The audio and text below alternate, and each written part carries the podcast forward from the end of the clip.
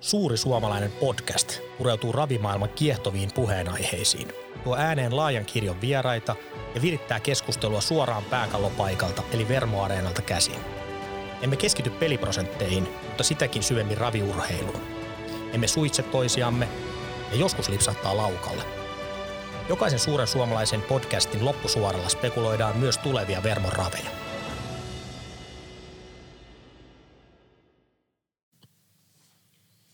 Tervetuloa suuren suomalaisen podcastin pariin jälleen kerran. Täällä on allekirjoittaneen eli Miika Lähdeniemen seurana tuttuun tapaan Heikki Häyhä. Morjesta Heikki. Tervehdys. Tällä kertaa meillä on vieraana Jouni Monto. Morjesta Jouni. Morjesta. Sä oot oikein tämmöinen monialainen mies, monessakin mielessä pitkäaikainen yrittäjä, kauppias. Sitten sulla on vähän ravitaustaa ja hevosen omistamistaustaa. Sitten perheestä löytyy vielä ratsastus- ja jääkiekkopuolta aika paljon. Minkälaista teidän perheen arki kaikkinensa on? No sanotaanko nyt tällä hetkellä se on aika rauhallista, että kun lapset on muuttanut sieltä kotoa pois jo, mutta jossain vaiheessa oli aika tiukkaa, että kun asuttiin Hyvinkäällä, niin kaikki kolme lasta harrasti Hämeenlinnan suunnalla, niin sinne kuljettiin ja sitä se johti siihen myöskin, että muutettiin sinne Hämeenlinnaan ja helpotettiin vähän sitä omaa elämää sen kuljettamisen osalta, mutta kyllä se ruuhkavuosaika oli aikamoista, että siinä piti vielä pyörittää bisnestä jollain tavalla ja omaa harrastusta eli raviurheilua myöskin. Eli tämä on vähän niin kuin lasten leikkiä siihen verrattuna jo. No kyllä nyt on kyllä niin helppoa. Nyt ei tarvitse kuin käydä siellä peleissä. Että. Mutta kyllä niitä jännittää edelleen, vaikka poikakin on täysikäinen ja pelaa niin kuin ammatikseen, niin kyllä niissä mukana eläytyy edelleen niissä peleissä. Joona tosiaan pelaa jääkiekkoa ihan ammatikseen. Joo, viimeiset niin kuin 6-7 vuotta pelannut, mutta nyt on ekat 2 vuotta vasta, kun on niin kuin saanut liikasta vakiinnettua paikan. Minkälainen polku se on ollut ihan tuommoiseksi niin kuin ammattilaisurheilijaksi ajan näkökulmasta seurattuna? On se aika kova, kun se tavallaan niin kuin juniorivuoden näytti, että voisi niin kuin päästä aika äkkiäkin sinne liigatasolle mukaan, mutta sitten monen vuoden niin kuin taipale tuolla Mestiksessä eri kaupungeissa, mutta sitten 2 Savonlinnan vuotta oli ne viimeiset vuodet, mitkä siellä oli, niin ne oli varmaan parhaita ja siellä se kehityskäyrä tuli sitten silleen, että sai vakiinnetuttuun liigapaikan sitten sen jälkeen. Siinä oli 1 vuosi vielä jokerisopimuksella Kiekko Vantaata ja nyt näyttäisi ihan hyvältä. Sitten sun tytär ratsastaa? No joo, ei enää ratsasta, mutta pitkään teki sitä 10 vuotta ja silloin todettiin siinä vaiheessa, kun oli sitten niin otetaan semmoinen viimeinen steppi, että hän pärjäsi niin Suomen tasolla hyvin ja sitten myöskin pohjoismaisella tasolla, mutta sitten tavallaan siinä ratsastuksessa tulee aina se, että se, jos sä haluat pärjää niin Euroopan huipulla tai vähän siitäkin pidemmälle, niin sitten se kukkaron kestävyys on niin kova, että me tuumattiin, että hän alkaa niin tekemään oikeita töitä ja lähti tänne kaupan-alallekaan duuniin. Et siinä yksinkertaisesti, vaikka ne resurssit olisi saattanut riittää ja taidot niin hyvinkin, mutta meidän niin kuin taloudellinen mahdollisuus sitä tehdä ei millään tavalla ollut mahdollista. Tämä on mielenkiintoinen aihe, puhutaan myöhemmin vielä lisää tästäkin puolesta. Otetaan nopeasti ajankohtainen juttu, mutta ei sorruta synkistelyyn, sovitaan sillä tavalla. Koronasta on riittävästi jo puhuttu, joudutaan nytkin sen verran puhumaan, että tosiaan yleisöä ei oteta tällä kertaa paikan päälle 4 seuraaviin Vermon raveihin. Mutta onko meillä yleisöä? Tästä käytiin vähän tämmöistä terminologista vääntöä Heikin kanssa. Niin käytiin ja mun mielestä tärkeää on nostaa esille se, että nyt kun paikan päälle ei pystytä ottaa yleisöä, niin iso osa meidän yleisöstä on etäkatsomoissa. Eli käytännössä digiasiakkaita tai sitten kotona seuraavat erilaisissa kokoonpanoissa – raviurheilua ja meidän raveja, niin se pitää muistaa, että edelleen jatketaan ajamista, mutta paikan päälle ei voi tällä hetkellä tulla katsomaan. Tyhjille katsomoille on ehkä parempi termi, vaiko? Niin, no en oikeastaan sitäkään ehkä sanoisi. Enemmänkin niin, että etäkatsomoille, ainakin mistä itse tykkään käyttää, koska sitten taas tyhjä katsomokin on hieman semmoinen negatiivinen termi ennemmin, niin mieluummin lähtee sen positiivisen kautta siihen, että vaikka paikan päälle ei pystytä ottamaan ihmisiä, niin pystytään kuitenkin tarjoamaan heille kotikatsomoihin upeata urheilua. Jouni, sä tietysti seuraat lätkää Joonan ansiosta paljon, niin miten siellä tämä yleisö kautta yleisöttömyys, miten miten siellä menee?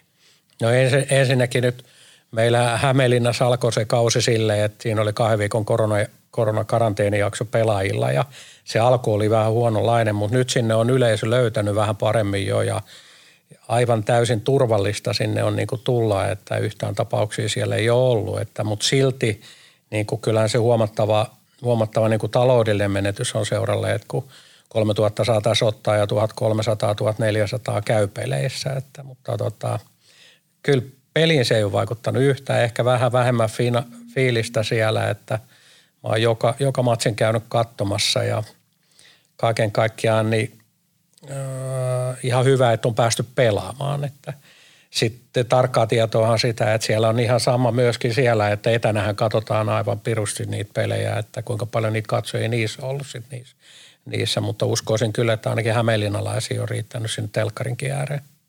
2000 per peli puuttuu sieltä hallista. Niin, jos mietitään tässä tulonhankintamallia, mikä jos verrataan vähän raviurheilua ja jääkiekkoa, niin aika paljon erilainen siinä mielessä, että paikan päälle tuleva yleisö, niin se käytännössä se lipun myynti, niin on suuri osa siitä liikevaihdosta, minkä jääkiekkojoukkue vuodessa tekee, eikö näin? No ihan pääasiallinen kyllä ja sitten sen kautta tuleva ravintolamyynti, että siitä on seuraaja, kenellä on ravintolamyynti itsellään, niin kuin Hämeenlinnassa OPK-lakin, niin se on valtava osuus koko budjetista, mitä siellä kulutetaan siellä jäähallissa. Että nythän se jää aika vahvasti pois. Että kyllä sen niin kuin korvaamiseksi niin on kaiken näköisiä keinoja seuraa yrittänyt keksiä ja osittain onnistunutkin. Joo, ja niistähän nyt kun tämmöinen tilanne vaatii, että täytyy miettiä ja olla vähän luova ja miettiä uusia ratkaisuja, niin niistähän voi tulla pysyviäkin hyviä asioita, mitä sieltä löytyy. Että ainakin kuulin niitä muutamia esimerkkejä. Että tämmöistä niin kuin, mitäs siellä olikaan näitä? No Vaasassa oli silleen, että ne järjesti jonkun virtuaaliottelun ja ne sitten myy 10 lippuja sinne ja nehän sai aikamoisen määrän niitä myytyä. Ja Hämeenlinnassa on sitten kerätty rahaa tämmöisellä ikuisesti oranssiteemalla, että yritykset on teetetty pelipaitoja, mihin saa sitten yritykset omat logonsa ja sitten myöskin yksityishenkilöt on osallistunut niihin hyvin mukaan, että kaiken näköistä siinä tilanteessa, kun se on niin haastava, niin on pakko keksiä. Palatakseni siihen, kun sanoit, että on helpottanut elämää se Hämeenlinnan muuttaminen, niin oma kauppahan löytyy Tikkurilasta, eikö totta? Kyllä. Mä kuljen joka päivä 5-6 kertaa viikossa semmoisen tunnin istun autossa se menon paluu matkaan ja mä oon kyllä tottunut kulkea aina, että mä oon ainoastaan Hämeenlinnassa toiminut samassa kaupungissa kauppiaana ja siinä on sitten taas hyviä ja huonoja asioita, että työmatkahan on aika lyhyt, kun asut samassa kaupungissa, mutta sitten siellä tulee myös muita asioita sitten, että on aktiivisemmin oltava mukana kaupungin toiminnassa ja myöskin osallistuttava eri juttuihin, mutta mä oon tykännyt kyllä kulkea nyt ja pidän kyllä Tikkurilaa varmasti parhaana paikkana, missä mä oon ollut kauppiaana, että ympäristö ja yhteisö sillä alueella niin on tosi aktiivista ja mukavaa ollut siellä touhua. Se on mukava kuulla ja etätyö ei taida olla oikein semmoinen mahdollisuus sulle, kun täytyy kuitenkin sieltä edestä johtaa sitä omaa kauppaa. No meillä on kyllä semmoinen tilanne, että siellä on oikeasti sit se fyysisesti tehdään töitä niin paljon, että siellä ollaan eturintamassa kyllä koko ajan. Että keväällä kyllä vähän mietitytti, kun silloin lähti aika voimakkaasti leviämään ja jonkin verran riskiryhmässä itsekin on ja mietin kovasti, että pystyykö tekemään, mutta me on kyllä huolehdittu turvaväleistä ja hygienistä ja turvallisuudesta aika paljon, niin ollaan hyvin selviydytty ainakin tähän asti. Ja miten ne pitkät automatkat, kun muutama tunti menee päivässä, niin saako hyödynnettyä jotenkin esimerkiksi puheluita tai kokouksia? No nyt on muutama podcastia ainakin kuunnellut hyvin siinä. On mennyt hyvin aika ja sitten puhelimessa kyllä tulee oltu ihan riittävästi ja suurin osa puheluista kyllä koskettaa raviurheilua tai ratsastusurheilua. Kyllä ne harrastuksia aika pitkälle liittyy. Jounihan Vermo-hallituksen jäsenit, tämä oli vähän niin kuin tämmöinen sovittu mainospuheenvuoro tämä podcast. Mutta sovitaan näin, että muitakin podcasteja luonnollisesti, koska se taitaa olla, sehän on meilläkin yksi kohderyhmä ehdottomasti, ne henkilöt, jotka ajaa paljon autolla ja tällä alalla selkeästi on huomattu, että paljon luonnollisesti ajetaan, kun mennään eri kilpailupaikkakunnille. Siinä on aikaa kuunnella ja miettiä tai sitten soitella niitä puheluita valmentajille tai kimppakavereille. Joo, mulla on kyllä semmoisia valmentajia ravipuolella varsinkin, että ne ei ole kauhean innokkaat vastaamaan, että Mulla on tämmöisiä iäkkäämpiä miesvalmentajia, jotka huolehtii näistä asioista vähän huonommin kuin tuo ratsastuspuolella. Niin ratsupuolen ihmiset kyllä vastaa heti ja sitten muun muassa Juha Lyytin on alkanut jopa välttelemään mun puhelinsoittoa aina välillä, että hän ei aina vastaile.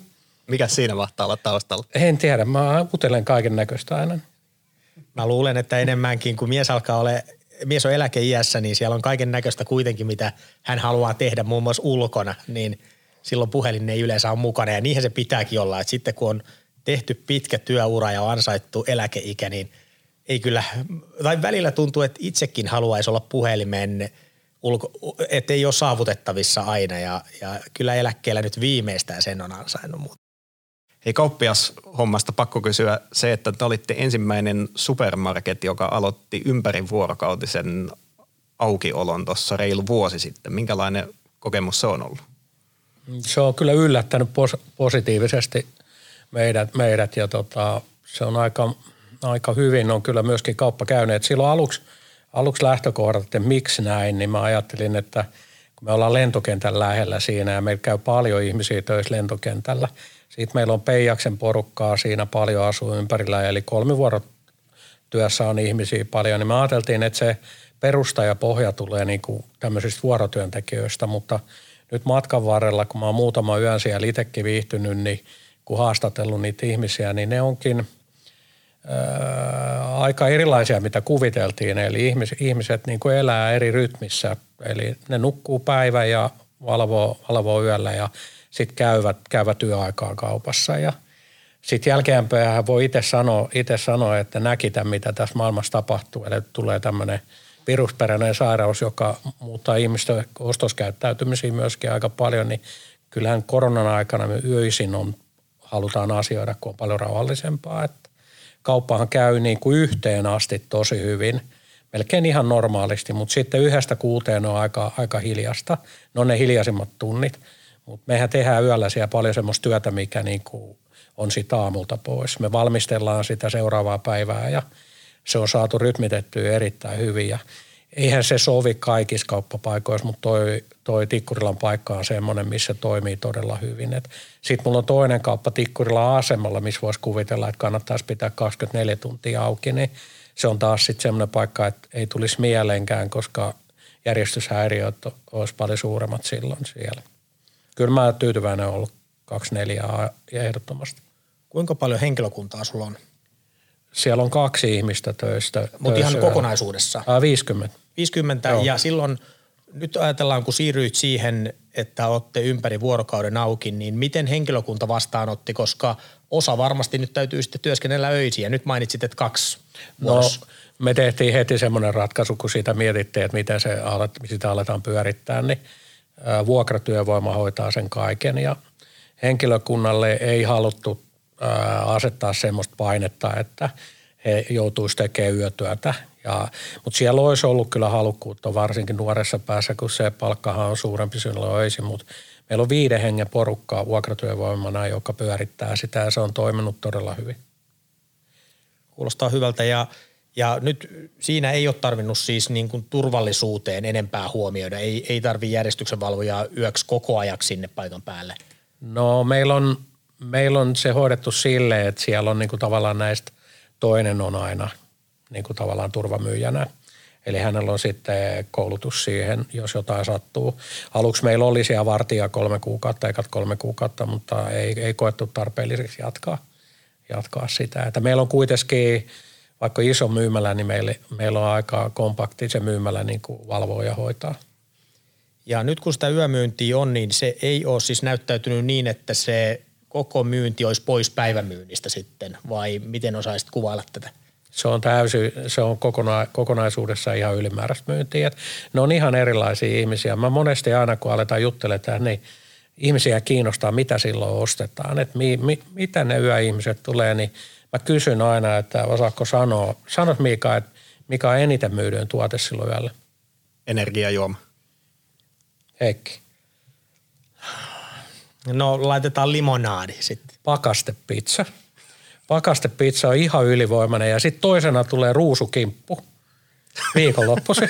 Tämäkin pitää ihan paikkansa. Wow. Meillä on siinä kaassalla aina tungetaan perjantaina ja lauantaina me laitetaan ne ruusukimput siihen otille ja nyt on tosin, kun ravintolat menee jo 10 kiinni, niistä yömyyntiä ei tule ruusukimppujen osalta hirveästi, mutta silloin kun ravintolat oli auki, niin sitä tuli aika paljon. Jokainen voi miettiä sen taustatarinan siihen. Niin, mutta kyllä siinä niinku pääasiallisesti ne, mitä myydään, niin on valmis ruoka, juomat, sipsit, karkit. Niiden myyntihan on niinku viimeisten kuukausien aikana noussut valtavasti. Et kyllä se herkuttelun puolelle aika pitkälle menee. Ja asiakasrakenne on ihan erilainen kuin päivällä, niin ihmiset, jotka yöllä käy, niin on nuoria ihmisiä. Ja vuorotyöläisiä tai muuten. Vuorotyöläisiä sitten on ja sitten semmoisia kokokorin ostajia, niin kyllä niitäkin yölle riittää, varsinkin nyt viime kuukausina. Miten muuten tämä mennyt vuosi, niin miten kaupalla on pyyhkinyt kaiken kaikkiaan? Sanotaan nyt kokonaisuutena ruokakauppa on hyötynyt tästä tilanteesta, että kun ihmiset on viihtynyt kotona ja tekevät etähommia yhä enemmän, niin laitetaan ruokaa enemmän ja ja semmoinen ylimääräisten herkkujen niin kuin ostaminen ja syöminen on kasvanut valtavasti. Eli keskiostos on noussut meillä, niin kuin sen näkee siitä, ja asiakasmäärät ei niinkään. Että kyllä ruokakauppa on ollut yksi hyötyjä tässä niin kuin tämän vuoden aikana. Mun täytyy sanoa, että mekin ollaan kotona yritetty aloittaa herkkulakkoa ja herkkutaukoa, mutta siitä ei oikein tahtonut tulla mitään. Et me ollaan sorruttu kyllä joko sinun kauppaan tai johonkin toiseen kauppaan, niin aika usein ostamaan namukkaan. Oletko ruusuja ostanut yhtään? En ole.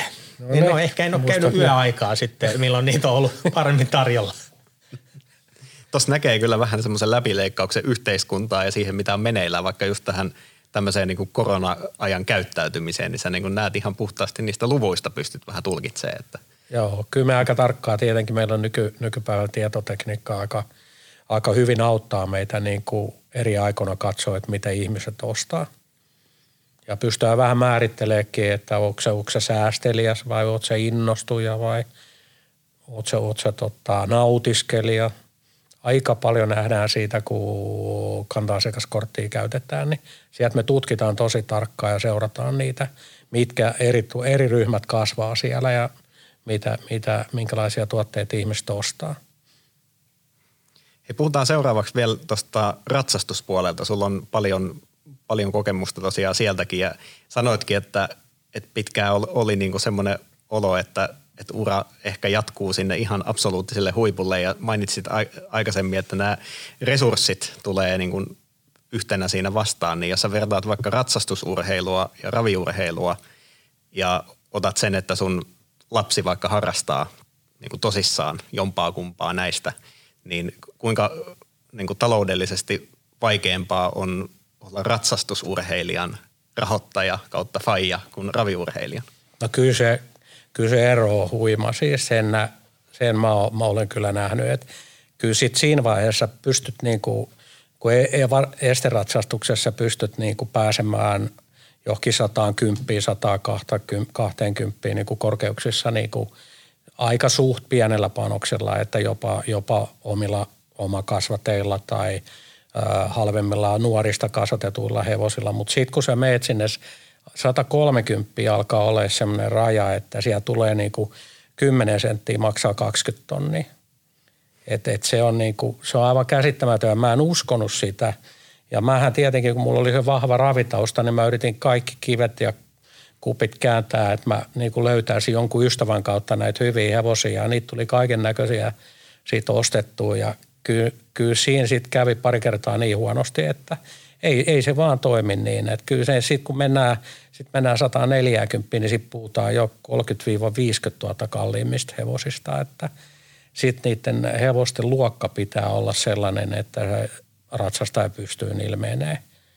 Ja sitten jos kilpaillaan esimerkiksi Euroopassa, niin se 140-luokka, niin se on sama kuin Suomessa 150-luokka tai 155-luokka. Et ne on niin paljon haastavampia ja vaikeampia ne radat siellä Euroopassa kuin täällä Suomessa.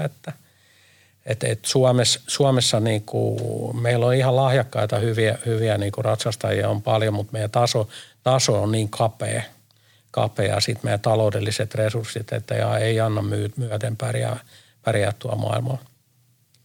kun ajatellaan normaalia vuotta 2019, mä muistan sut ja on hieno nähdä, kun on nähnyt sua noissa tapahtumissa. Siellä on ollut ratsastuspuolen ainakin Aino Nations Cup muistaakseni ja Seit Missel ja ties mitä, niin kuinka monta eri tapahtumaa, joko ravi- tai ratsastuspuolelta, niin tulee käytyä normaalina vuonna ihan paikan päällä?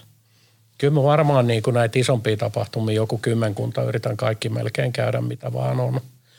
On, että ravipuolella aina kesällä ne huipputapahtumat, tietenkin mulla on ainakin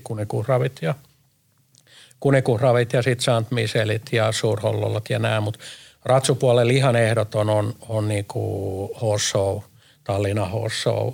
Sitten kesällä Ainon isot kisat, SM-kilpailut, KP-sarja. Kyllä mä oon pyrkinyt, se on se mun tapa harrastaa, että mähän en niin kuin, ole niiden hevosten kanssa tekemisissä, vaan mun harrastaminen on sitä, että mä käyn katsomassa niitä. Ja sitten mulla on erittäin hyvä yhteistyö Sanna Paklundin ja Ossi-Markus Paklundin kanssa, Hattel Horsen kanssa ratsupuolelle, joka on jatkunut niin kuin todella pitkään. Että heidän kilpailuun mä käyn paljon katsomaan. Tämä on poikkeuksellinen vuosi ja nyt tietenkään ei ole niin paljon päässyt käymään, niin onko odotukset korkealla ensi vuoden suhteen, että pääsisi jo näihin tapahtumiin ja toivottavasti niitä pystytään järjestämään mahdollisimman paljon?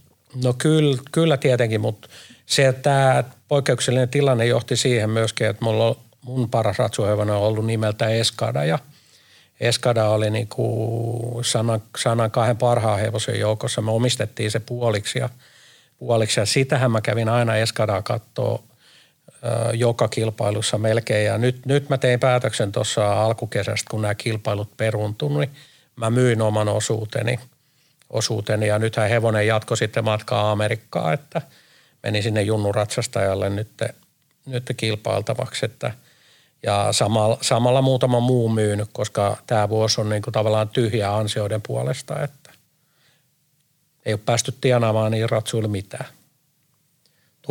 Jos verrataan ravitapahtumaa ja ratsastustapahtumaa, niin mitkä on ne suurimmat erot ja mistä haet ehkä sen itselle sen nautinnon siellä tapahtumassa ja mitä ennen kaikkea odotat aina siinä tapahtumassa? No se, mitä niin kuin yhteis niissä on se, että kun omistaa hevosia molemmilla puolilla, niin yhtä paljon jännittää.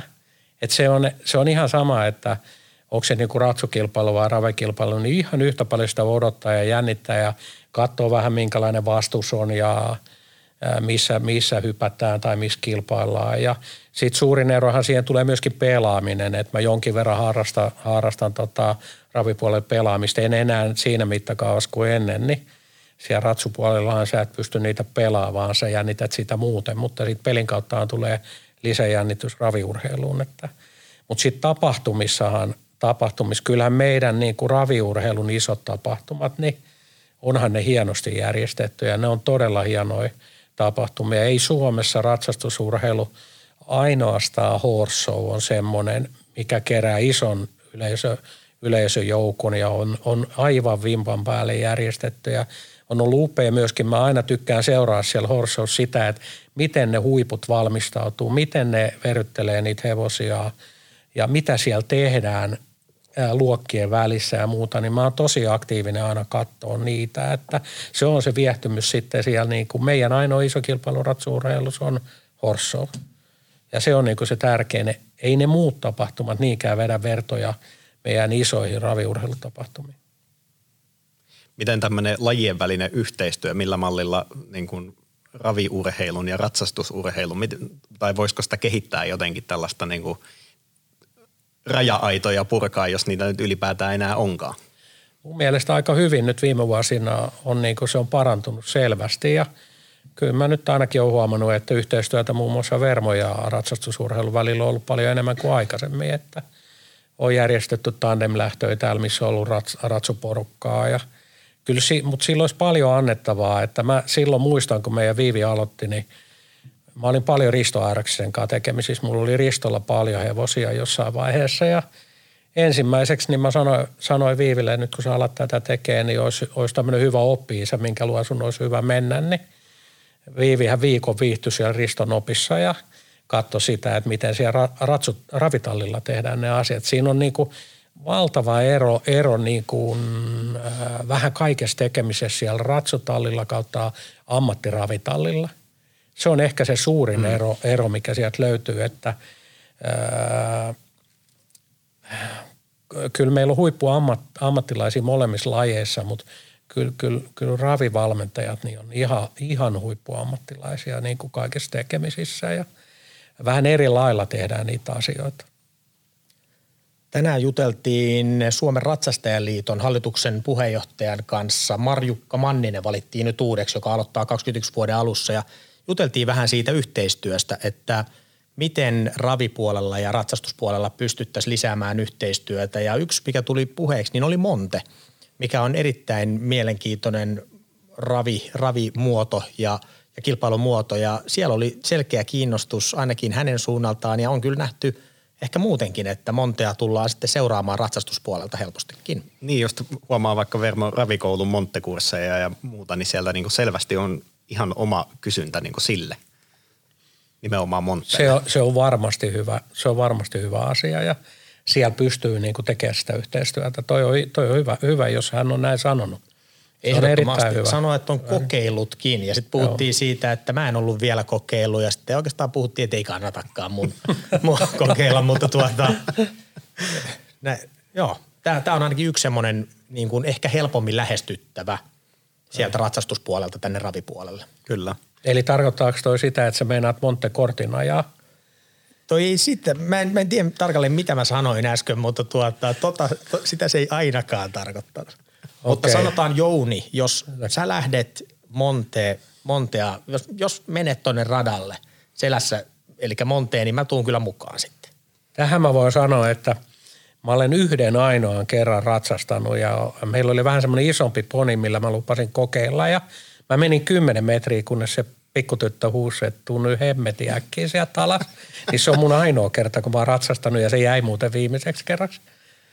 Nimittäin tämä ehkä tarkoittaa sitä, että munkaan ei tarvitse tätä lupausta sitten pitää ainakaan. Kuulostaa hyvältä. Onko se muuten hevosilla sitten ajanut enemmän? Onko se puoli tutumpaa? Mä lyhyesti kerron, tämä ihan legendaarinen tarina, kun mun oikein hyvä ystävä, kenenkaan hevosia, ravihevosia omistettu kimpassa, niin Moreliuksen Tomminkaan lyötiin kerran vetoon.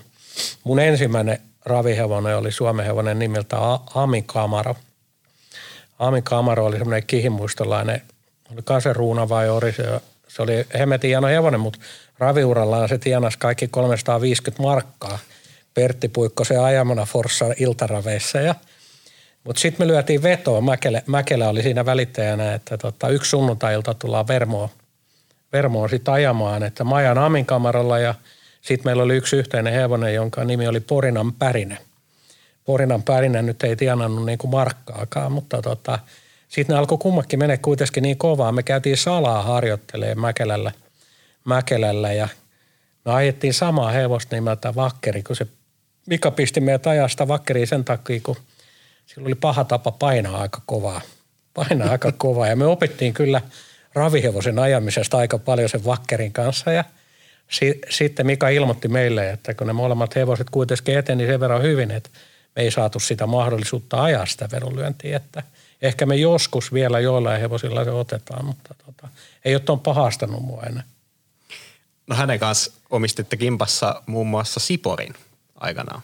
Joo. Minkälaisia muistoja siltä ajaa? Siporista on todella paljon totta kai muistoja, että se oli meidän ensimmäinen yhteinen hevonen. Meillä on hyvä ystäväporukka, Tomppa ja Mäkelän Mika ja minä. Ja se oli niin kuin ensimmäisiä semmoisia menestyjiä, joka meillä oli. Ja sen niin kuin myötähän me päästiin voittokehään aina Pariisiin myöten, kun voitettiin siellä se iso kylmä verilähtö. Ja siitä on niin kuin paljon muistoja siitä hevosesta. Ja Siporihan voi edelleen hyvin ja asustelee Vihdissä ja on hyvässä kunnossa ja Mika ja Mirka pitänyt todella hyvää huolta hänestä. Meidän ensimmäinen suurvoitto oli vuonna 2000 Pikkupelimannin voittoja.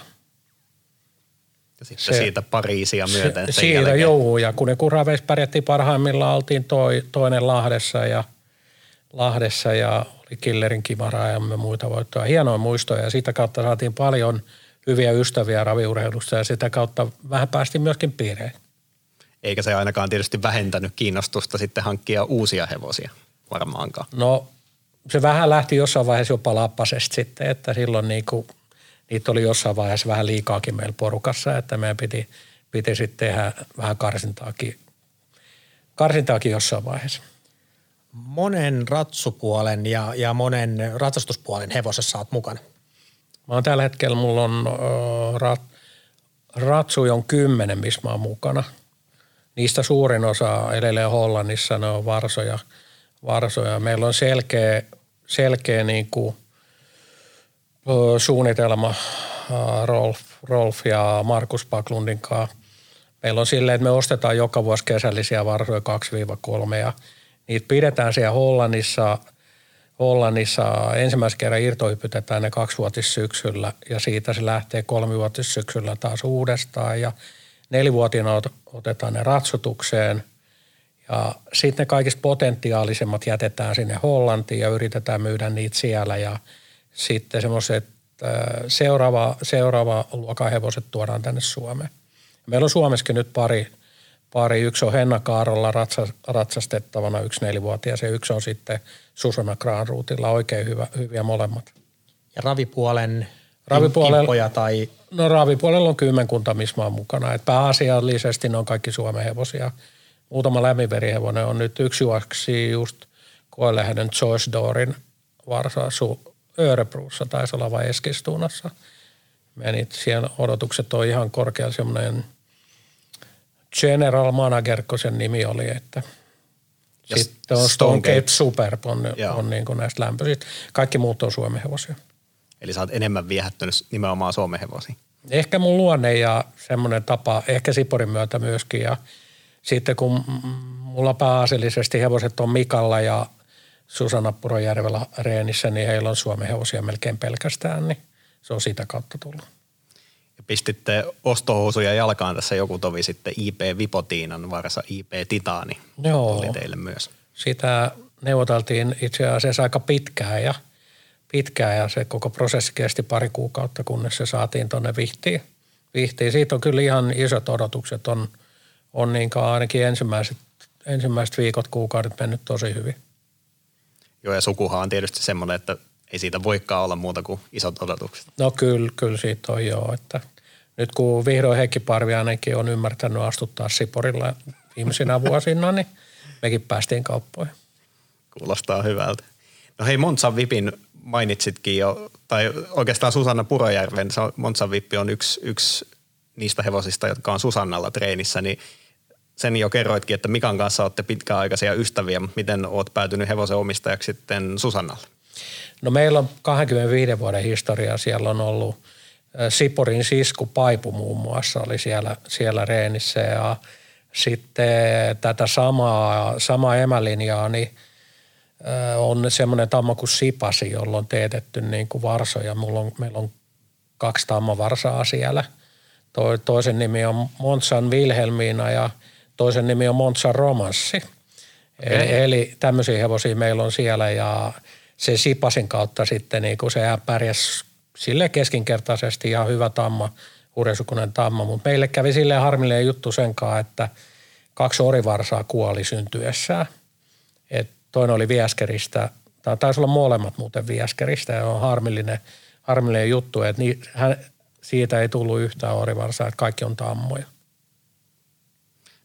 Ja Montsan hevoset, niin kerro vielä tämän nimen tausta. Mistä ne nimet on tullut, niin oli yksi myöskin Montsan Pete, joka oli Kortekalliolla reenissä, niin se kuoli 4-vuotiaana. Niin nimi, alkuliite on tietenkin itsestäni ja sitten näiden mun ratsujen lempinimiä on ne.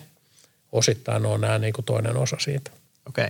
Eli Vippi, Montsan Vippi, niin Vippi oli Viivin paras ratsu, jolla Viivi pärisi kaikista parhaiten.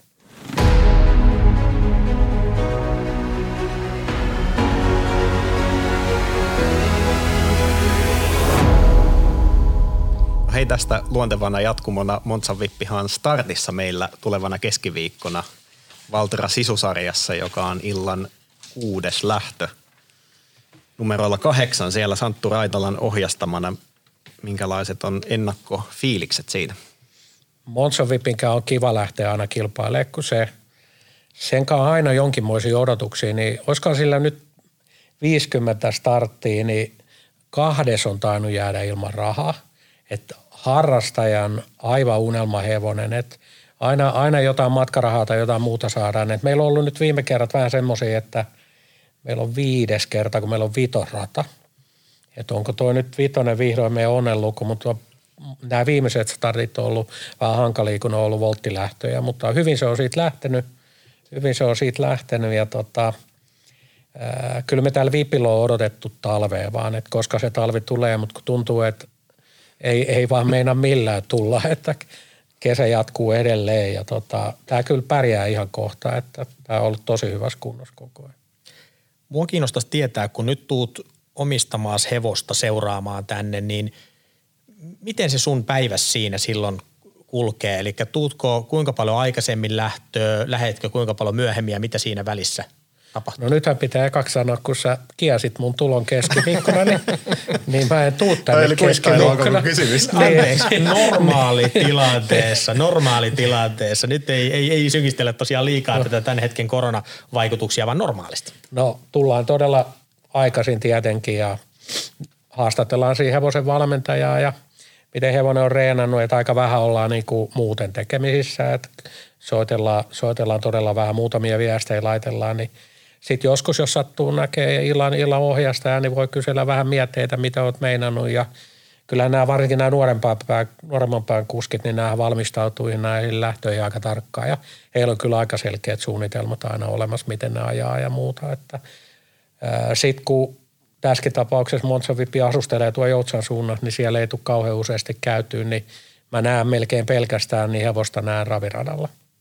Että kyllä mä siellä tallialueella melkein sen suurimman osan ajasta on aina. Ja sitten tuu jännittää tuohon radan varteen tietenkin maalipaalulle, jos joskus sattuisi voittamaan, niin tuntuu syvältä. Mutta nyt on kyllä voitot vähän kiertänyt.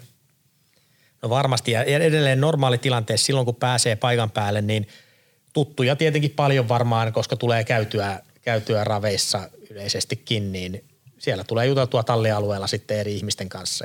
Joo, kyllä. Se on tietenkin yksi osa tätä harrastusta ja tietenkin aika iso osa sitä, että on niin kuin ystävystynyt ja näkee paljon tuttuja. Tulee puhuttua siinä samalla vähän ravipolitiikkaa ja omistamista hevosista ja kaiken näköistä. Että kyllähän tämä mukava, hieno harrastus on. Ja vähän sun pitää väijyä, että mitä mekin täällä touhutaan, kun olet hallituksen jäsen. No, te olette kyllä huomannut sen varmaan. Mutta yhä vähemmän nyt, kun totta kai pakko sanoa, että kun meillä on hyvää aktiivista porukkaa tällä hetkellä Vermossa, niin vähemmän on tarvinnut osallistua kuin aikaisemmin. Kuinka paljon esimerkiksi kuninkuusravi vuonna osallistuit niin kuin ihan käytännön tekemiseen?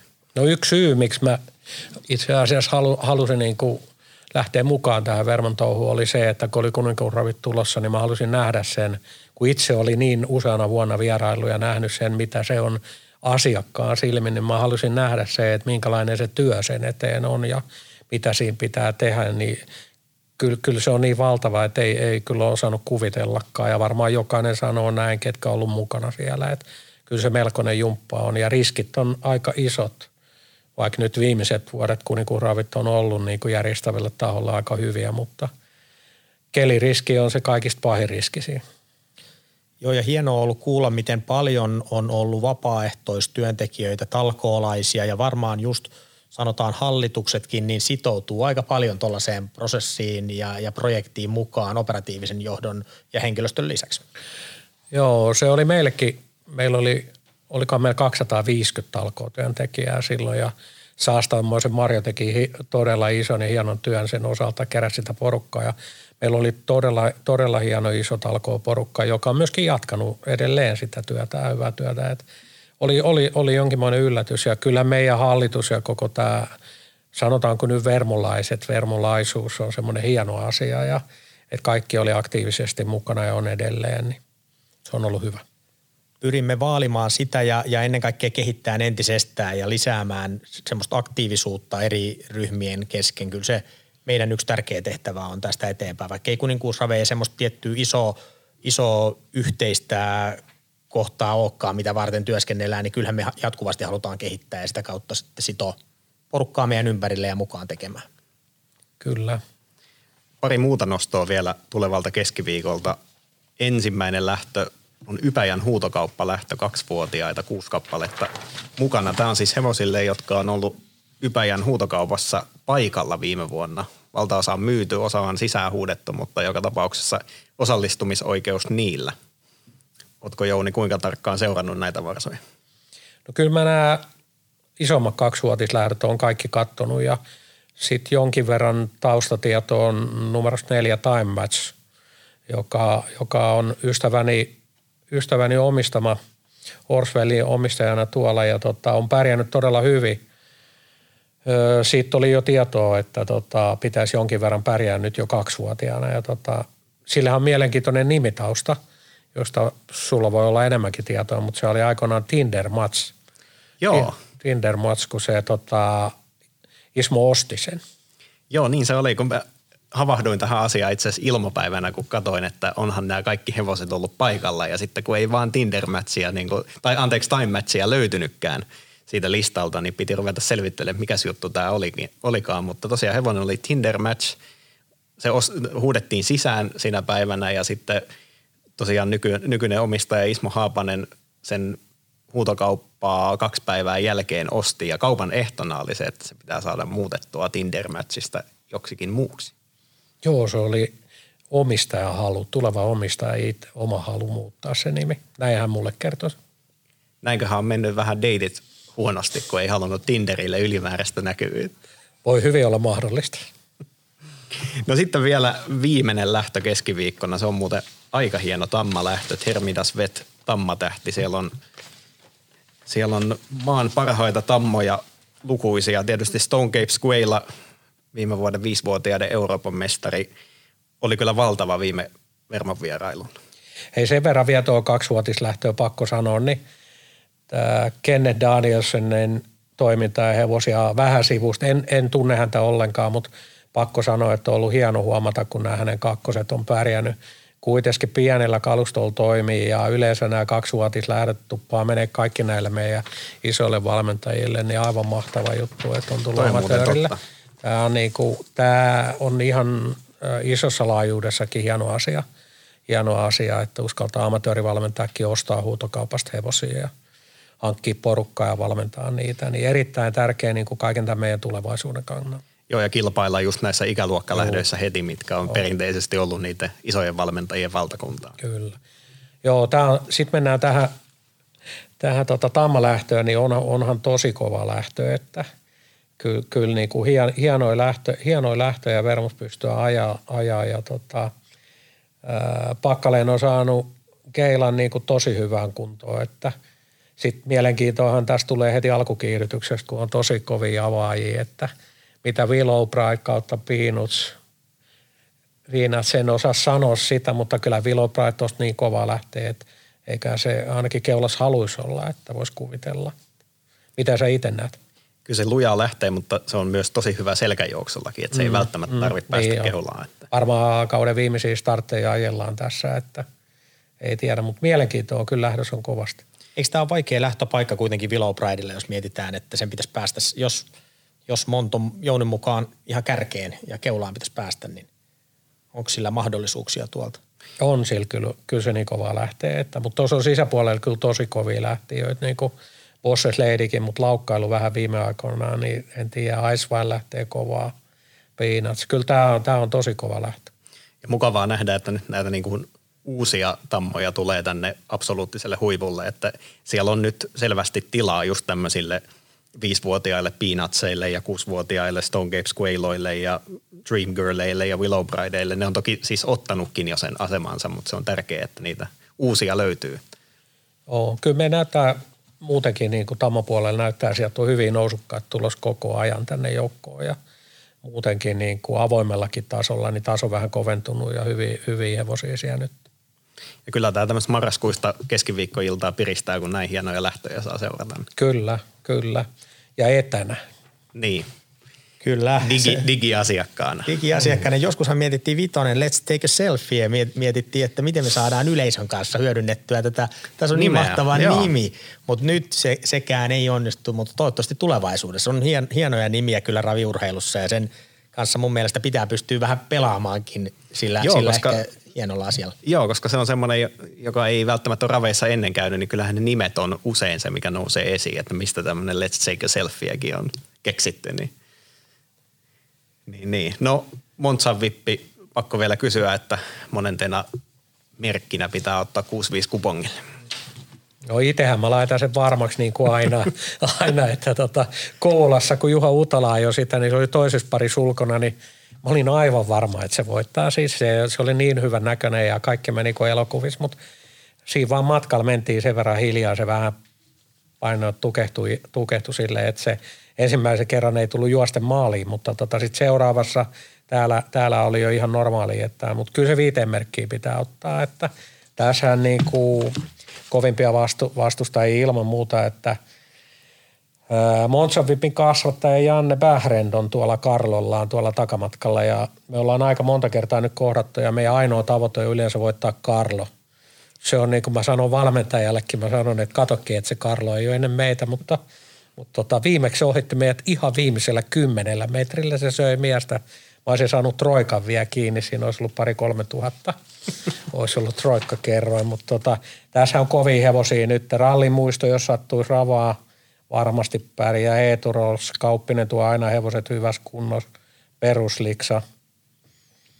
Kyllä tämä on kova lähtö ja tämä oli meille yllätys, että tämä tuli niin kuin suht täyteen tämä lähtö. Että nämä kyllä kiinnostaa nämä voimaliikat Vermossa ja tämä on hieno sarjamääritys.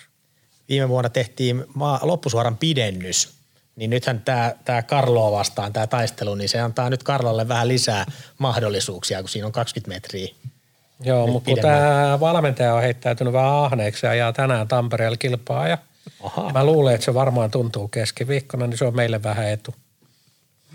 Näillä puheilla kohti keskiviikkoa. Kiitos arvon herrat, kiitos erityisesti Jounille, että pääsit mukaan. Ja ensi viikolla jatketaan sitten Heikin ja muiden vieraiden kanssa. Kiitoksia. Kiitos Jounille, kiitos Miikalle.